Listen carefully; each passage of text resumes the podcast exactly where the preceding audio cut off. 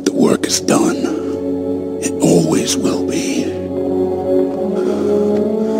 I am inevitable. Hello and welcome to the Rogue Chronicles, where today we are talking about probably Marvel's most powerful villain in Thanos. And ladies and gentlemen, with me as always, the Hawkeye to my Captain America, it's Mr. Liam Hall. Hello, Liam. My boys, my boys, my boys. It is so good to be here. And Carl, it's lovely to see you again. It's nice that it's just you and I, um, you know, how it's meant to be. So Well- um, I'm excited to get into this. Yeah, yeah, well, actually, because Thanos is such a powerful foe, we've had to bring in the big guns. Then Martin. Know, Oh. bigger than that. the other half of Team Godfather, the Black Widow to our Hawkeye and Captain America. It's Scott McLeod, everybody. Oh, lads, lads. I knew I'd one day be invited on this show because, much like Thanos himself, I am inevitable. but unfortunately, I can't snap Liam away, so I can just be Team Godfather. Ah. So you'll have to Oh. settle for just hearing me and Carl on the lovely Mandalorian podcast, which you can also find on the Rugged Back Oh, catalog. fuck. Anyway, you get your podcast. Like it, Getting the fucking plugs bro. in early. I like Oh, it. Jesus Christ. Anything else you want to plug whilst you're here? Don't watch Money Plane on Amazon Prime. Listen to me and Nathan review it. Also on the Rugged Pines back catalogue. You did ask. Well, he's, such, he's such a company man. Jesus. I mean, he, he could he could spend like a good hour with all the plugs, the amount of podcasts uh, Scott does. But let's get on no, you- with. You only got you only got me booked for the next fifteen minutes, so come on, lads, wrap it up. Oh, no bloody preamble. No, how are you? Jeez, what? Not no. What did you do today? Just straight into it. Jesus. yeah, yeah, like me in bad. Yeah, your, your, your foreplay is really lacking. I, I thought you would know better. I was gonna say you sound like you speak from experience there, Liam. oh, trust me, I, I speak from. Uh, well, I, I probably shouldn't go into that. Yeah, yeah, that's just uh, th- that's the end of this podcast, ladies and gentlemen. that's, let's, Authorities might be listening in. let's get into the show. And Scott, you messages you had some interesting uh, things to say about Thanos, uh, the difference between him in the comic book and the films, I believe.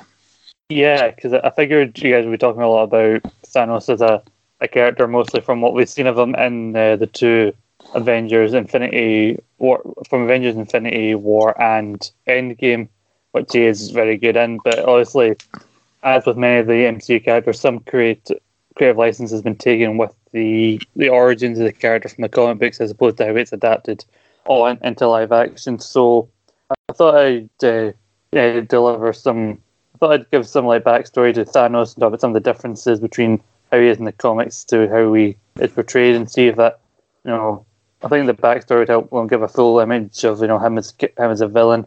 But Thanos was created by a Marvel comic writer called Jim Starlin, and he first appeared in Invincible Ar- Invincible Iron Man number fifty five in February of nineteen seventy three. Uh, Jim Starlin credits creating Thanos during a sight class he took one one year before he properly started getting into comic book writing, and included him uh, in issue fifty five of Invincible Iron Man because he got offered to do the, write the issue and wasn't sure if his comic book career would really take off after that. So he just thought, I'll get it in now while I can. And over the years, Thanos he was very thin. Thanos was very thin when he first appeared in this comic, uh, rather than the bulkier frame that we were, we were expecting. And the influence in changing that look is partly based, inspired by the look for Darkseid, the DC villain, as all quite a few Marvel characters have been and somewhat inspired by DC characters.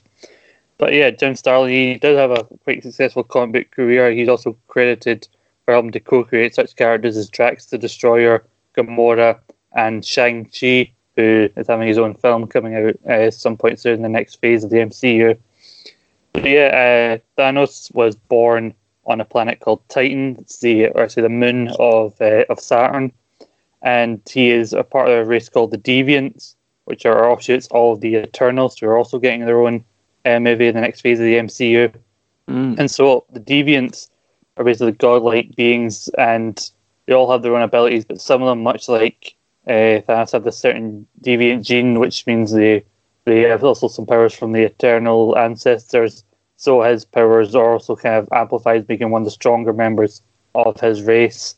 And also, one of the key things that grew over the years was his intellect, and make and uh, that actually, despite his family actually loving him, a lot of people in time were intimidated apparently by Thanos, which caused him to feel quite isolated, which lured him into the arms of a key feature of his character that's not explored into in the MCU, which is his love of death, or specifically Lady Death, Mm. the uh, physical embodiment of death, who kind of is the devil on his shoulder. He loves her, but she doesn't always return the favor back to him, and so Thanos started learning all sorts of ways of the universe and dark arts, which eventually got him banished from Titan, and basically he tries goes out there using the ultimate power in the universe, which he believes to be the Infinity Stones and the Gauntlet, to destroy as much of the universe, and in some versions just all of it, or some versions him just trying to reshape it in a way that will appease uh, Death. Funnily enough, Death at one point in the comic books actually fell in love with uh, Deadpool, so that was a weird story. And yeah, Jim Stone has been the main writer on most of Thanos' storylines. Thanos is actually first. Thanos pre AMCU didn't really appear much popular despite being such a featured character in the comics. He would pop up here and there in the animated series, uh, but his first appearance in any sort of media was 1998's The Silver Surfer animated series, where he was a kind of secondary antagonist. But what I found out in my research there is they changed Lady Death to Lady Chaos because it was a Fox Kids show, and Fox's broadcasting standards wouldn't allow them to have a character called Lady Death. Did you did you get all that, ladies and gentlemen? No, but, but, but, that was very interesting. Though. Do you, is the per, how's the personality um, changed from the comic books to the films? Has it been quite a faithful adaptation, or was it a bit more? Is it too complex to kind of fully, you know, bring it to life? I think Thanos, in a lot of ways, he has kind of. Well, they've changed, I think, about Thanos and the adaptation and the MCU. I think his methods are more relatable in a way, like or more understanding where he's coming from. Because I think they decided to take out the whole obsession with death thing, as they didn't think it would be a motivation a lot of people could probably get behind.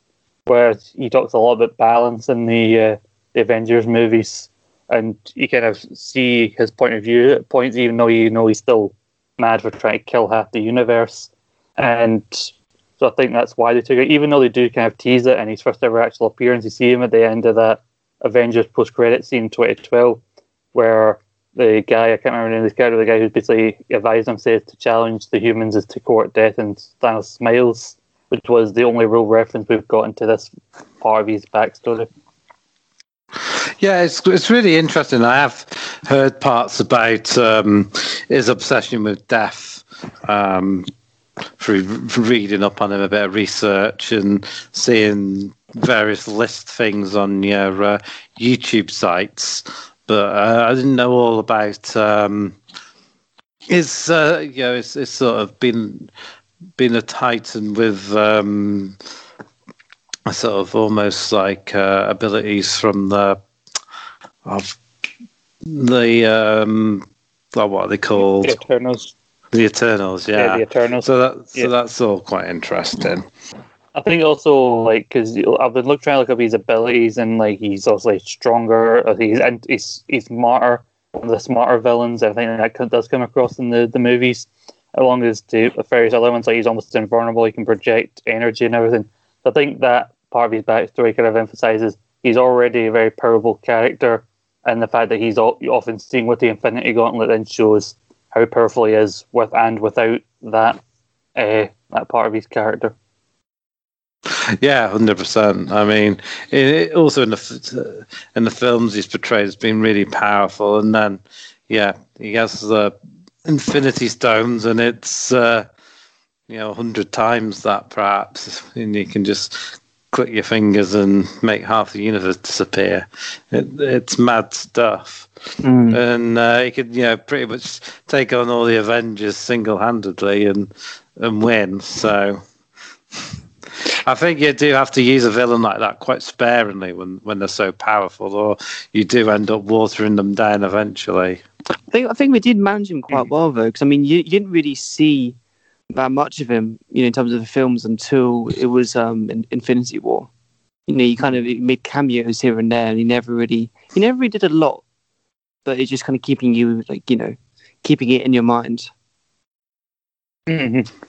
And I think it, when you actually look at his backstory and everything, like uh, there there was a series throughout the nineties, like I think in ninety one they had a they had a six part series called the Infinity War, which then oh sorry, it was the Infinity Gauntlet, which then led to another six part series in ninety two, which called the Infinity Gauntlet, in ninety three, where Thanos was the main cause for basically trying to it was very much all these characters trying to take out Thanos, and when you look out uh, when you look up the characters, obviously he's an enemy of X Men, Fantastic Four, Avengers, Guardians. So it's always a team that has to come together to take out Thanos.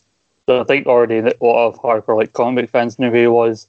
I think over the course of the movies, they kind of set him up as this big bad, and they wanted. Well, it's definitely a threat worthy of the Avengers coming together in the movies.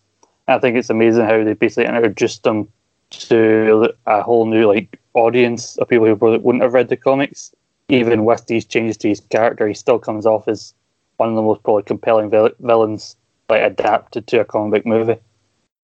Yeah, definitely, and he he is certainly very compelling and interested in the um, the Avenger films because mm-hmm. um, he does seems to have like a method to his madness, doesn't he? Mm-hmm. He's uh, his own world in the film um, was destroyed um, thanks to overpopulation and everybody using up all the resources and, and whatnot. And he sees that happening everywhere. And he thinks eliminating half the universe is the only way for it to survive, or that at least that's how he sort of convinces himself his actions uh, are justified anyway. Well, here's a question though for you: Is he is he a villain? which may sound a bit of a strange question, but when you when you look at what he's done and all his points, he did, he really does have quite a good point. But obviously, he's, he's being he's being positioned as you know a villain, but yeah. I, I, can kind of see why people say that he is technically the, the hero of the Avengers. I think uh, it's a case of how he executes, you know, his plans and everything. Like he has a purpose, he has a reason for why he wants to do it. He does like like help them save overpopulation, but the way he goes about it by just immediately killing like half the universe just at random is I think what makes him a villain. The way he goes about it, and he's basically disregard for people who get in his way of trying to get the gems and everything. I think it's his actions that make him the villain rather than his means. Yeah, but I mean the actual choice to do it, you know, because it, it's it's a completely random killing. It's not like based on social status or wealth or race or anything else. You know, if if you look at it from that perspective, like he's is he he has a really decent point. Um, I, I, I guess it is kind of how he goes about. You know, he obviously forces the death of millions, well, billions and billions, probably trillions. But I can kind of, I don't know. It's, it's a weird one. Mm-hmm. It, it is because overpopulation is a is a massive problem as we talk now on this planet. I mean, you've only got the resources for so many people, and yet we keep multiplying at an exponential rate. Mm. And these, you know, and this he's seeing this happening across the universe, but and he, in his mind, these populations do need thinning down, but then it's still genocide. It is a yeah. it is a very strange sort of question. Actually, it is a genocide because genocide is um, a particular group of people, isn't it? No, I think it's just mass murder on any yeah. scale, isn't it? Oh, I guess yeah. So. I, I, thought it was a specific um, group. Ooh.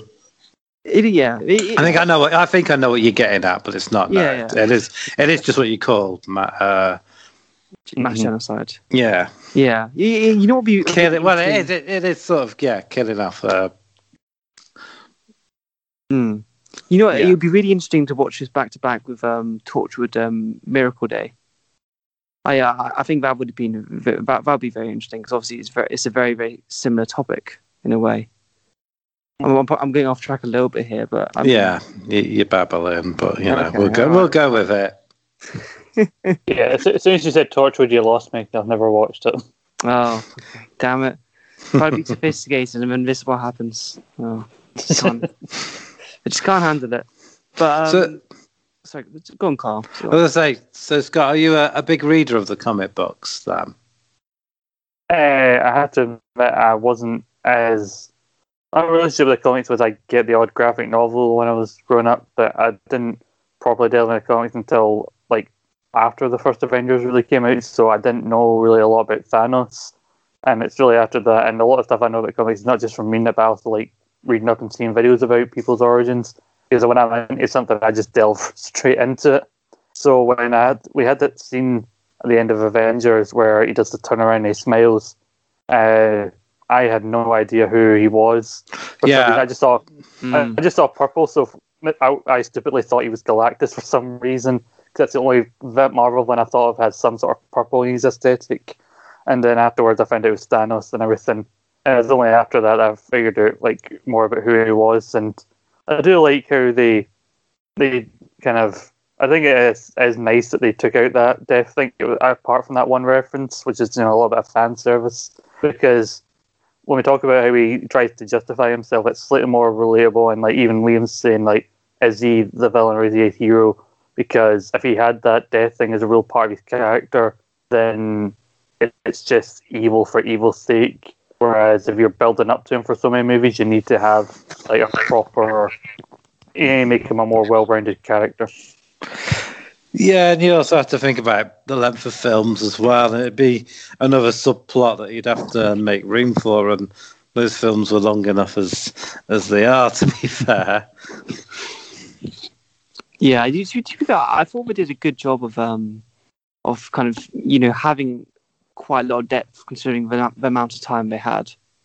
You know, because he, he's a character with he do, he does have a lot of pathos, and I I mean I mean you know um, Scott you kind of said that he's kind of he's less kind of pathos in comics, which I, I find quite interesting. I took the wrong moment to take a bit of a cookie, didn't I? Sorry. Sorry. Uh, uh, yeah, I, I definitely agree. I think that they knew that they wanted to. Uh, they knew when the Avengers filmed they need a certain amount of threat to bring the Avengers together, and that's why I'm so interested to see what happens going forward. To the next thing they do in Avengers movie, because after everything they did with Thanos, how are they going to what what is going to be the next big threat?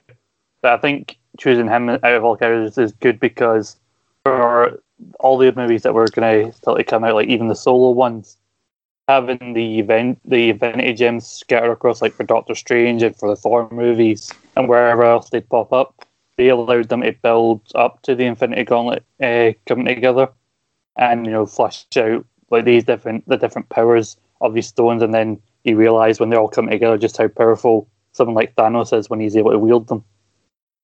yeah, I mean it's so well done. The threads in all the the different movies and mentions of um, Infinity Stones and and whatnot, and spread across what 10, 12 years and laced together through all the different individual films. Unlike where you can see what um, uh, my DC tried to do, they they tried to rush into it with. Uh, one film introducing new characters and stuff, and it, it just didn't quite work the same way, did it? It, it sort of fell flat on its ass.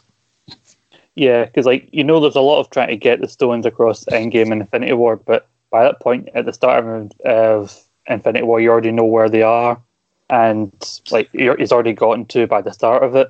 Because if you don't introduce them there, then you'd have to have a whole again subplot of Thanos getting all the stones, but you already know where most of them are at the start of Infinity War, and then you've got the Avengers going back in time to get them back.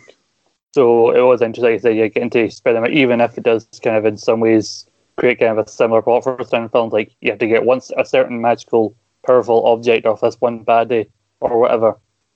Then you realise that each of these objects is just one part of a bigger story, which Thanos is a big part of. Yeah, precisely. Um, uh, another thing about Thanos, what we're talking about him, he, he did generally have um, uh, affection for Gamora as well, because Mhm. you know he, he had to sacrifice someone he loved to claim the Soul Stone, and he does seem generally genuinely upset when he um, sacrifices her for the stone. So it, it, it made him a bit more than a you know your two dimensional villain that you see in a lot of these films. Mm. Yeah. I, I'm, Particularly I'm, from- I'm wondering if. Sorry, Liam, go ahead. No, I, I, I- I basically going to say, I, I was going to say, like, yeah, particularly for a Marvel film, I think he's by far the most compelling villain they have. I think, to be honest. Uh, I, I was going to say, I'm wondering if that relationship that they took out with him in Death is kind of almost replaced with his relationship with Gamora in a way that he is this intimidating like character. And he's all, like his first proper film that he gets feature time in in Guardians. He's just sitting in this throne, almost like a, an emperor from Star Wars type character, just barking orders and everything. But like we see him as this intimidating villain. I said before, like he was he was introduced in the comics as kind of skinnier than he actually would go on to be, but then he's bulkier for actually makes him more intimidating as a villain. Uh, like, but then you learn that he is capable of, of loving something or someone. In the comics, it's death, but here it's Gamora, which actually makes you like sad almost for him, despite the fact he's throwing her off a cliff in order to get this stone. You feel bad for him more than her.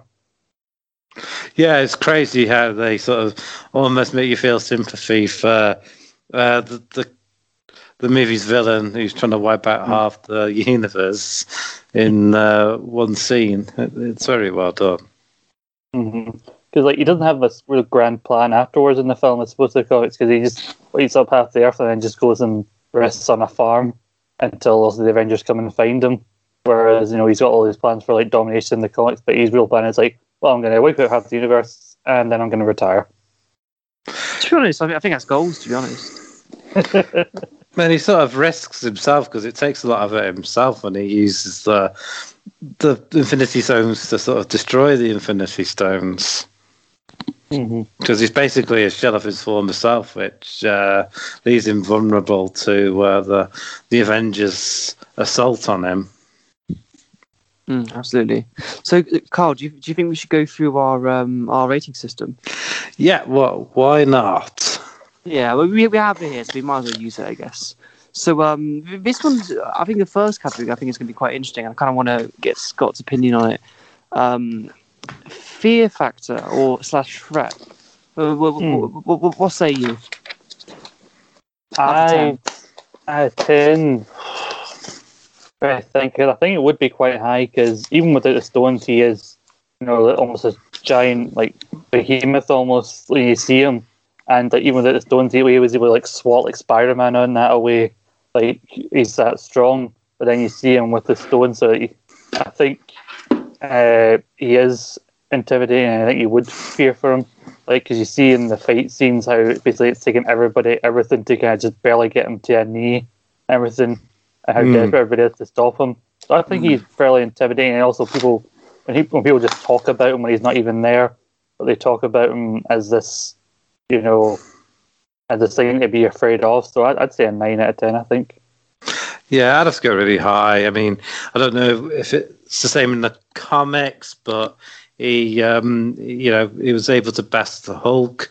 I think in the, I think in some comics he's even beaten Galactus before. Now he's ma- you know, he's a planet-killing super giant. So, and uh, there's a good bit when they're fighting on um, what's left of Titan uh, against all the Avengers, and uh, Iron Man manages to cut him, and he says, "All that just for a drop of blood."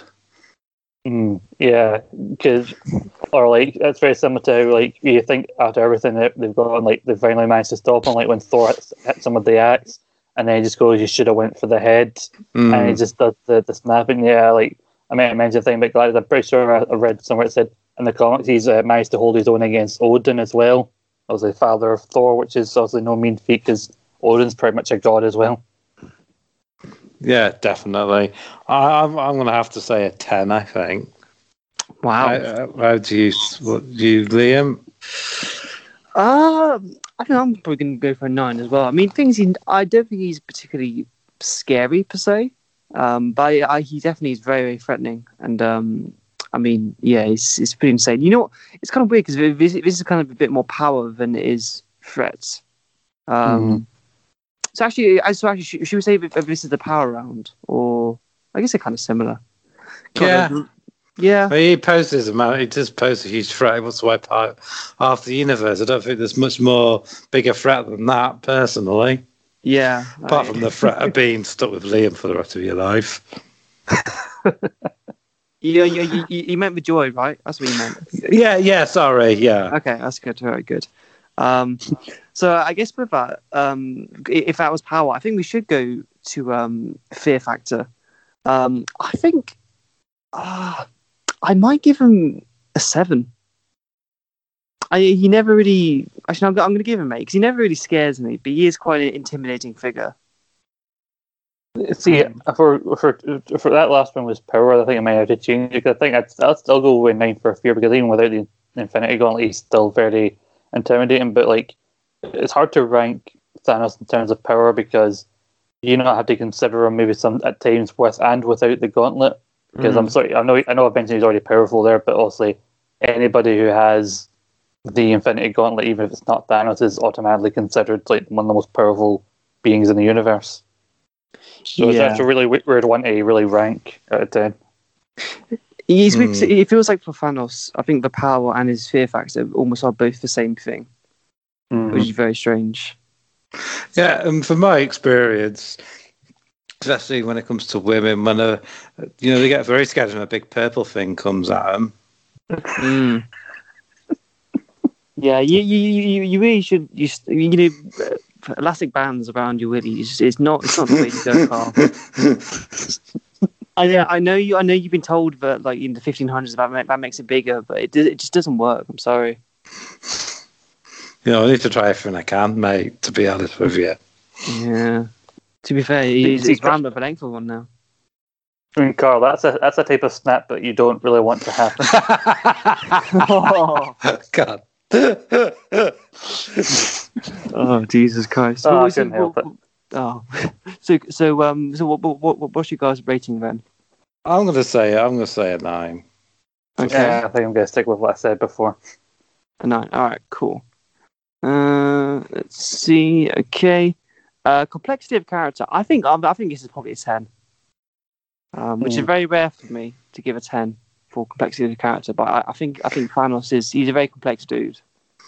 Yeah, I definitely think he is, especially in the film. As you say, we see he's, he's prepared to give up the one thing he loves um, to gain the Soul Stone to complete his mission as he as he sees it. Uh, in the comics, he's he's in love with death. Uh, Hmm. You can't get much complex than that, can you? Let, let's be honest. Yeah, I think I may have inadvertently at times made him a slightly more one dimensional with the thing about death, but I just think that would be it's harder to translate to like live action. Uh, so that's why I said I'd probably best they change it. But yeah, I think ten is fair enough because you know the diff- the version they have in the films is like again people are almost siding with them. You got the version here where he's kind of shunned from his own planet uh, in a way, and then falls for death and travels the world trying to destroy it further. There's also a version of the comic that I read where uh, his mother is repulsed by his like purplish appearance and is eventually locked up because she keeps trying to kill him. So you know that's going to give you some issues growing up. Oh, I've been there. I was going to say, Liam, all all about that. Yeah. But you know what? I, I like to think that I proved them wrong, but uh, that's kind of besides the point. Um, but yeah, so are, are, are you guys both going going for ten Yeah, I think I will. Yeah. already? Actually, I don't know if I gave you ten already. I think I did. I can't remember. Um, all right, next one. We, we're getting near the end now, lads. Uh, aesthetic. Hmm. Interesting. Yeah, it's an interesting one. Yeah, this things. This has been ruined by um all the kind of um Rule Thirty Four porn of him. I, I I can't really see him in the same way now, to be honest. you know, that, that's your look at it, Liam. Yeah, I was going to say the non-deviants amongst us here on this podcast. Uh, I mean, again, like the whole like frame of him, like just bulking like character, and the fact that he's purple as well, that makes him kind of stand out from most. Even if there's that weird meme of like putting Shaq's face on his face, but like still purple. Oh, I, I don't really know what to say about this one, really. yeah, I mean, it's not. I don't. It's not one of. It's not like one of my favourite looks. I mean, as Scott says, he just sort of stand out, but it's not. It's not like an iconic look, Mhm. like uh, say a Darth Vader or, or even a Joker or something. But Mm. I mean, he- it is he's definitely stand out. He's a definitely stands out from the rest of the Marvel crowd. Yeah, and it is very faithfully adapted, like look wise, uh, onto live action and everything. But I think I still go with a seven. Yeah, I'm thinking Wow. seven as well. Actually, I was actually going to give it a higher. I was going to give it. Um, I think I was actually going to give it a nine. I I really like his look. I don't know what it is. I don't know if it's um like the kind of the, the veiny kind of very blocky chin is very um is, is very stands out for me. Mm-hmm. now I know why you get me to dress up in that weird outfit every night. Well, I I I, I, I probably didn't mention that, but um it's okay. You know, I can recommend a I can recommend a couples therapist for you guys if you got some stuff to work out. oh Jesus! Um, so the last one, I I I think this one's going to be actually this one might be interesting. Impact on pop culture. So sorry, Nim, are you sticking with a nine on? Um, Yeah, I, I think I'm going to stick with a nine. What what what what about you? Are you gonna give it a score, Scott? You already did. Yeah, I I think I did. I think uh, me and you scored at the same. Oh, we like, both seven. look, I'd say seven. Yeah, Yeah. Sorry. Uh, psst, psst, Liam. That's that's how they start. You know, at that age, you know, I, I start looking at homes now. Yeah, we've, we've My- my- been talking about it for a while. My my dad's already started like having yelling at clouds. You know, that's that's how it starts. Oh, you, Hey, I- I- I- clouds, clouds are annoying buggers. I'll have you know. yes, Scott, we're, we're gonna have to talk, talk about this off air. Um, but anyway, um, impact on pop culture. Nurse, they're picking on me again, nurse. Carl, I've told you a million times. That's not a nurse. That's the lampshade. Oh bollocks! You're right. But one thing about uh, these villains, I think you guys have talked about before, is obviously their portrayal on uh, in the live in the like their portrayal in the movies and the, or TV shows that they appear in. And I think we'd be remiss if we didn't talk for just a little bit. I think this might be the best place for it, since we haven't already about Josh Brolin's portrayal of, of the character. I don't know what you guys think of it. Yeah, I think he. I think he does a standout job. To be honest, he's a really good actor, Josh Brolin. Probably one of my favourite actors around at the moment because I, I thought he was really good as um, as Cable as well in uh, the Dead, Deadpool two. Yeah. Uh, I think he is a, a solid choice. I know obviously there's a lot of CGI involved, but still has like jawline. I think you, you see him as still like like perfect for some like like. As I think as Liam said, that kind of veiny, like purple like chin that he's got. And I think it was funny. I, mean, I think it was funny that he got this part and Cable Room at the same time. I think they even put a, a Thanos joke into Deadpool too because of it.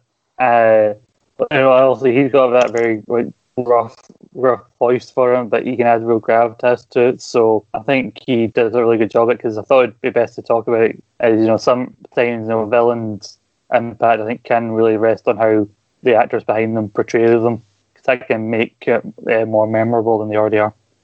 Yeah, if you if you miscast a villain, you, you can be in all sorts of trouble, can't you? Well, if you miscast anybody, really. But yeah, villains quite often tend to be the more interesting aspect of superhero films. So I, I think it is important that you get you get them spot on.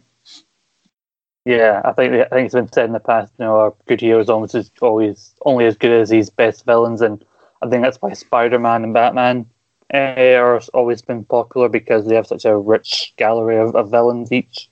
Mm.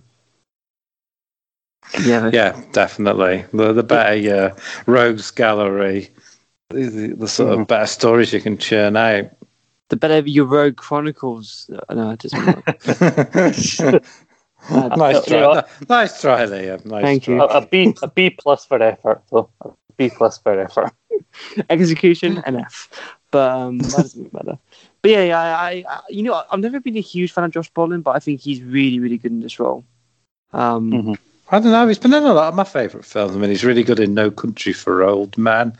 I love him in. Uh, Oh, you finally Grind- watched that then? no, no, but I mean, well, I've watched it years ago, but I just need to. I need to rewatch it at some point to refresh my memory on stuff. Okay. But I digress. Has he's been really good in uh. Planet. I love him in Planet Terror as well. Mhm. If you guys have ever seen that.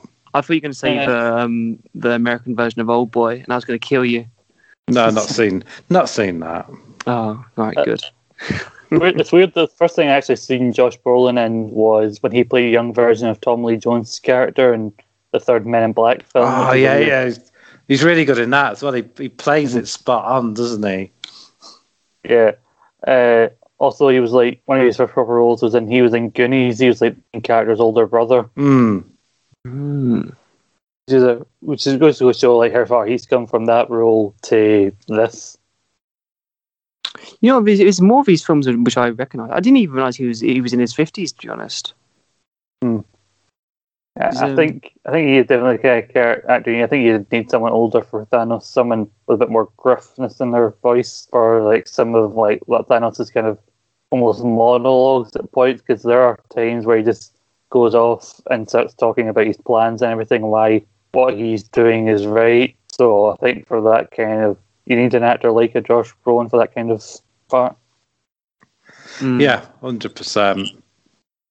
He's Hmm. uh, yeah, he does he does bring a lot, as you say, uh, does bring a lot to the role, and uh, a lesser actor might not have pulled it off so well. Yeah, but I think it's good. So also he helps it make it memorable. The fact that there's all this anticipation to the, these movies makes obviously people anticipate seeing Thanos because I think it was just as well that Brolin was as good as it was and those films were as good as they were because obviously it had to be good with all the build up they'd had to eventually Thanos coming and being the major threat to Avengers like bigger than what they'd faced already. But and obviously I think Endgame for, was uh, one of the highest grossing films like of all time. Well, obviously helped make him stand out, but I still don't think, despite having like so many like comic fans out there knowing who he was, I still don't think he was the most. There are a few villains who are probably slightly more well known than he was. But when they Hmm. when they brought him into live action and everything, because I don't think he'd popped up in as much like animated media as some other Marvel villains. So I think, despite how good he is in these films, the impact might be a bit lower. The rate might have to be a bit lower than the other ones because he's just because he has these two standout films doesn't mean he's the most well-known villain. I think he will be remembered, but I, I'm trying. I don't know really what I'm trying to get at here. Well, No, I I think I get what yeah. you're saying. Um, because like it, like the first Avengers when he's revealed in the teaser, like you like you Pat, I didn't know who he was, but you know I could watch Star Wars and I always knew who Darth Vader was. I always kind of knew who Magneto was and even Apocalypse. But um, Yeah. yeah, Thanos. I was like, who the hell's that? I had to wait until somebody said it was Thanos and then uh, do a bit of research on him. So for me, that yeah, his, his impact on pop culture is very recent. So for me, I'm, I can't really give him too high of a score. Is it Yeah. um is it a good comparison to compare him to Iron Man though? Because I I never really heard of Iron Man before any of the films either. No, I I I knew of Iron Man uh, to Okay. be honest, but yeah, it's if you hadn't know it is a similar thing for you. I, I didn't really know that much about Iron Man before, oh, but even that, yeah, I would say he wasn't really well known to me. I'd heard his name mentioned offhandedly, like in like like certain films when they were talking about comic book characters. Uh, that Must- I had no idea about. Just because I'm ancient, then perhaps. Uh, I think there was a cartoon like that was around when I was like younger. I don't think I saw but that many episodes of it until after I'd already seen the film. Maybe if I'd seen, if I'd watched episodes of that cartoon, then maybe I'd uh, I'd known more who he was because that's probably you know I'd like I love that Silver Surfer cartoon. I mean, that Thanos first appeared in like in any form of media, but he's such a small part of it. I forgot he was around because obviously Galactus is the main threat of that. So like yeah, like a Magneto or a Joker in terms of comic books to uh, media, I think their impact would be probably a bit higher than Thanos, even though Thanos has been portrayed across these two like Avengers films as a bigger threat probably than those two. Yeah, I'd agree with that. I, I think I'm going to have to go through perhaps a six. Um, impact on pop culture. Mm. It's something. What about you? It's something like maybe if you were doing this pod in ten or twenty years' time, and you're still talking about Thanos in the same vein as you still talk about a Joker or Darth Vader, have been around for fifty plus years. Then maybe you could start scoring him higher then. But but for now, Yeah, I think I think I agree because like he's definitely somebody worth talking about in a, a series like this because I think in terms of villains in recent memory, he's someone we're talking about. But yeah, I agree with you that if people are looking back on these films, and I'm, I'm sure they will because they're excellent, and in the same vein as they do now, then in the same vein as they talk about Vader in the original trilogy and things like that, uh, then I think the rating would probably go up that like it's no surprise that Endgame and that was one of the highest grossing films of all time because that seems to be a thing with like uh, like Star Wars, Fast and Furious, and the MCU. They always every time there's a new film uh, from these franchises that comes out, it always needs to break some sort of record. So it's hard to base it just on how much money the film made. yeah, definitely. I mean, Mm. as you say, Fast and Furious films are are utter tripe by now, but they still make loads of cash. How Yeah, I mean- dare you? I mean, yeah, I mean, like that's going to probably make like a shitload of money, but I don't think we'll still be doing an. ep- I don't think you guys will be doing an episode on John Cena's character from the upcoming film. we most certainly will. Well, maybe we should. Dare you? we, we, we need someone new at the bottom, so maybe. We're going to bring Finn Martin on for that one. It's who's yeah, he's been a Finn Martin's been seen as a villain for years. But sorry, just out of curiosity, who currently who currently is at the bottom right now? uh, hang on. Uh, let me find my. Wasn't it Roy from um, Yes, I, I think it is Roy. Primal Roy. Fear? Yes, Yeah. which which I, I believe. Or is Cape Fear, um, as Scott thought it was. Yeah, I was going to say. I, I, I thought I thought you guys were doing Cape Fear, but I was still happy to see because I I remember really enjoying that film with Ed Norton. But yeah, you really I really would recommend doing Cape Fear at some point. But we- we've gotten very much off track. Liam, what would you say in terms of Thanos' impact on like pop culture? it's weird because I mean, obviously, it's, it's, it's been kind of recent, and obviously, we didn't really know it before then. But I feel like he's kind of, I think he's made a, a really huge impact, even if in a very short space of time. I mean, you know, you, you still see memes of Thano- Thanos, and you know, it's, been, it's been two years since um, Endgame. Actually, it's been probably four years since Endgame. See, I forget that's a long time for someone as young as you. to me, that four years is like a blip. To me, that Yeah. that might I as well have been a, an hour ago. I think it came out in 2019. Endgame, I think Infinity War was 2018. So it's not even that long ago. I think it's Oh, only wow. two years. Yeah, you And- might be right, actually. I think we're all. I think, I think we should all be happy that these films weren't a year later than they were because if we got Yeah. like 2019, we got Infinity War and the snap, and then COVID hits, so we can't all go to cinema and watch Endgame. I think that would be worse. That that would make the pandemic ten times worse than it already is. I do, I do think the uh, the lockdowns has uh, completely ruined our perspective on time. To be honest, Yeah. Yeah, I, it feels like I, I always add a year on to stuff. So wait, wait, Carl. So you, you, you said seven, did you? Or- six. six, and and and um, Scott, you said I was like I've made mine. That's why I was trying to. I was trying to get your rating, so I was Oh, trying to buy myself time. you know, But you know, what? you. But now you've made me. You know, you've made me. ex- it's fine. I, I'm gonna say an eight personally. Yeah, this is I think this is kind of the lowest one because like I definitely think this will go up uh, towards ten uh, when we look back if you look back on five ten years time. But I'm gonna have to go for the six as well, like much like Carl. Oh wow. So that, but honestly, I, I'm kind of surprised how low that was. Um, okay. I mean, he's not went he's not went below five in any of these rankings, so he's still above the halfway line, which I think still says something about how strong a character is. That's true. I mean, he he um he beat um Roy, I think, um two or three rounds ago. So I mean, um he, he he's done a good job. Um, so he, wh- wh- where do you think he is? Would you, I- do, you- do you want to run down the list so you can kind of guess where he might be? Yeah, I think I think given, given that there's been a fair one or two nines and one, a couple of tens in there, I think I think he's got to be towards the top. I think. I think he's going to be second or third. Okay, so um, number one is um, Vader. Um, you know, right, right at the top with 92. Then we had Dracula on 91. Joker with 87.5. Hannibal, Lac- Hannibal Lecter with 85.5. And Magneto with 83. Weeping Angels 82.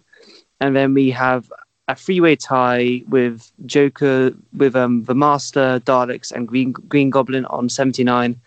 And then we have uh, Babadook on 78. And then below that is just kind of irrelevant.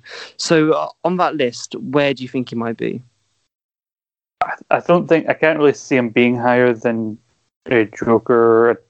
I think he's just below Magneto there because, like I said there, I think Magneto and Joker, in terms of comic book villains, have had a bigger impact. So I'm going to say somewhere just below Magneto.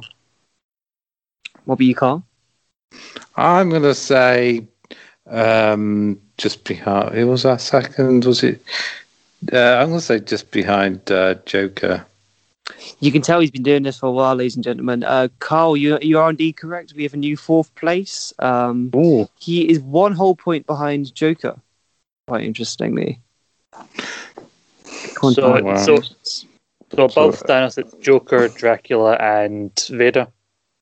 yeah, so yeah, so it's, so it's Vader, Dracula, Joker, and then Thanos. That's, I think that's pretty fair. Yeah. And uh, I mean, you know, uh, above Hannibal Lecter, which turns out I'm kind of surprised Hannibal Lecter is so high. Um, but yeah, I mean, Yeah, I, I think I think the Hannibal Lecter one again is down to the performance uh, over the years as well. I think that will impact a lot of probably impact a lot of the villains you talk about in the series. Yeah, I mean Anthony Hopkins was just so good at as Hannibal Lecter, and he just brought something, brought some it to it. Uh, it's you know it's amazing that someone who had like barely 15 minutes of screen time in the first film is just you know stood the test of time basically.